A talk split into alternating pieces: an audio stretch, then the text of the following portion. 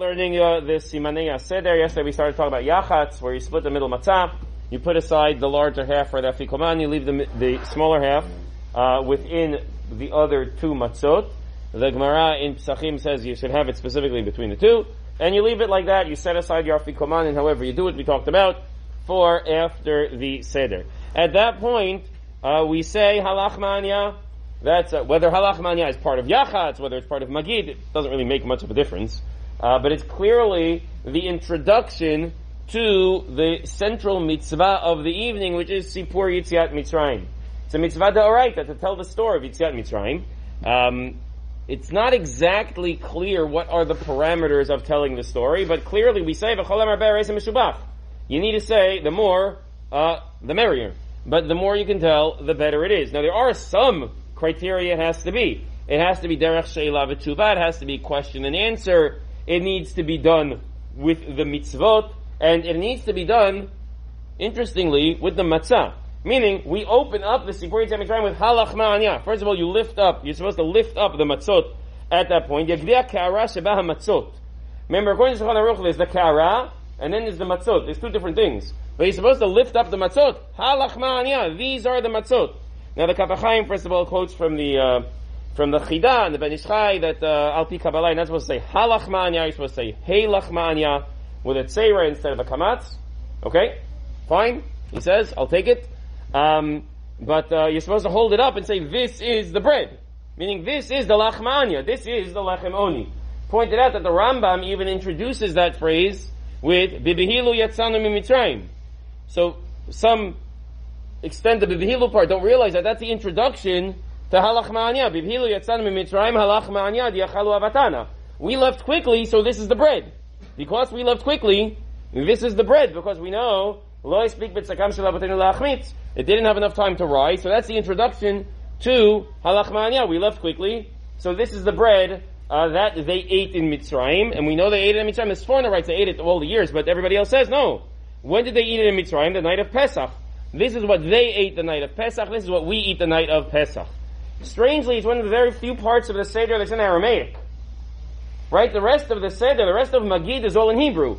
The Gemara doesn't mention Halachmani at all.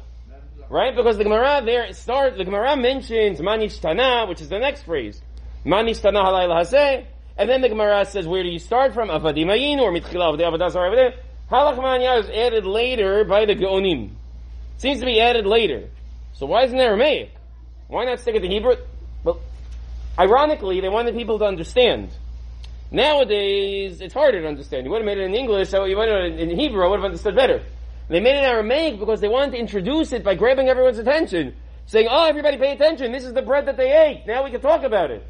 And okay, we'll talk about it in Hebrew, but this is the bread that they ate, we'll talk about it. It's a funny thing.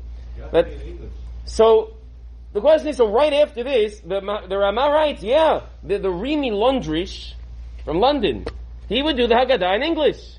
He would do the whole Haggadah in English. I'm assuming English. I, I know, Middle English, whatever it is. Because you have to explain it. That said, there are certain sections I would do in Hebrew. Again, if you're gonna, if we're gonna quibble about the pronunciation of halachmanya or heilachmanya, I would read that section in, in, Aramaic also. But the rest of it can be done in, uh, in English.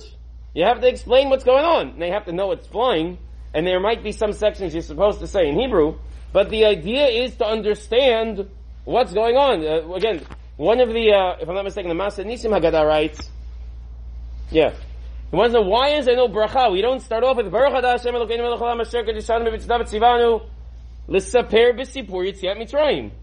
We introduce Magid with Halach Manya. We don't introduce it with a bracha. Why not? I just got finished saying that that's one of the main mitzvot of the night. To say that it's Mitzvah, why not? Every mitzvah gets a bracha, so he says, yeah, because you have to understand it. The point isn't to say the words, the point is to understand it. And since the point is the understanding, there's no bracha on understanding. The bracha on words, we say bracha, bracha on words all the time.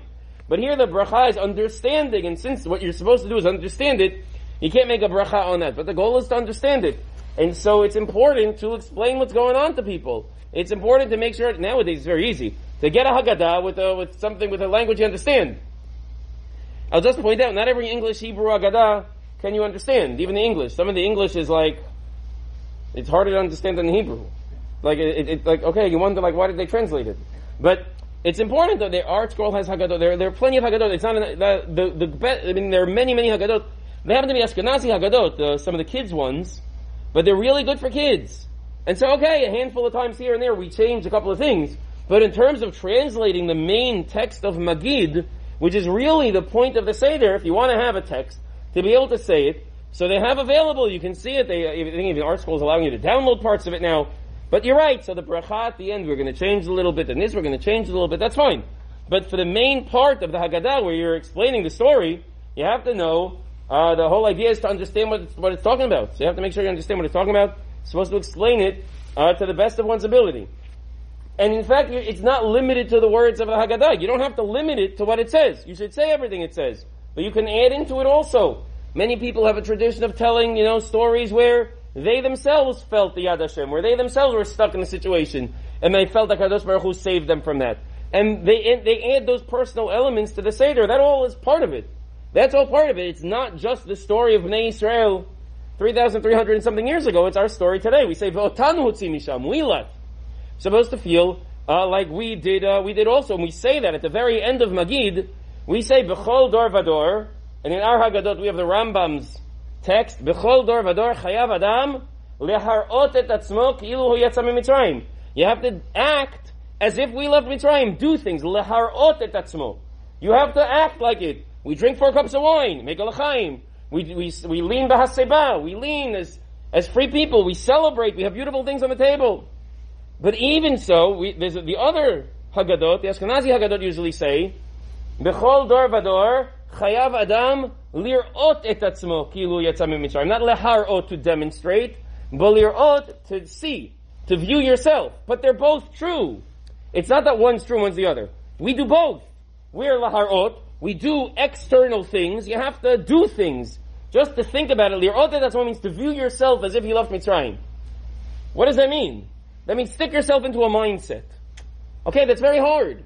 That's very hard. So the Rambam says, you know how you get that? You know how you do that? Do physical actions like that. And the. The more you act like that, the more you come to believe it. You act like that. You act like a free person. You act like someone who deserves to be in Hashem's presence, and then we get the mindset that we're in front of Hashem's presence. Rav Mutzafi has this beautiful uh, idea. He quotes in his Haggadah he has it. Not every Haggadah has this. There's a special passage of the Zohar that you say before Magid that points out that at every Seder the Malachim come down. The Malachim come down to participate in our Seder. Why? They haven't heard it before. Yeah, because we accomplished something at the Seder. Because the Seder is something very holy and something very spirit, spiritual. And by, even by just feeling that, by acknowledging that we're in the presence of HaKadosh Baruch Hu, the Malachim want to hear that. They want to be part of that also, because when we demonstrate it, we act like that, and then we have that mindset, we can really create uh, such an environment, so much so that the Malachim want to come down and uh, join us to uh, be part of it.